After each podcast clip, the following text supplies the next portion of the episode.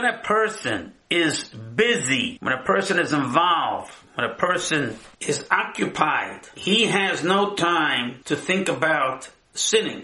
He's just too busy.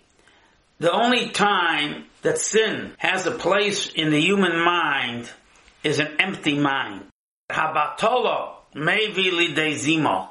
When a person is idle, he is not occupied, so it causes him to have inappropriate thoughts. If a mind is empty, the Satan, the Yetzer Hara, the evil inclination, has a place to rest. But if you don't give him any place to rest, then he leaves you alone, so to say.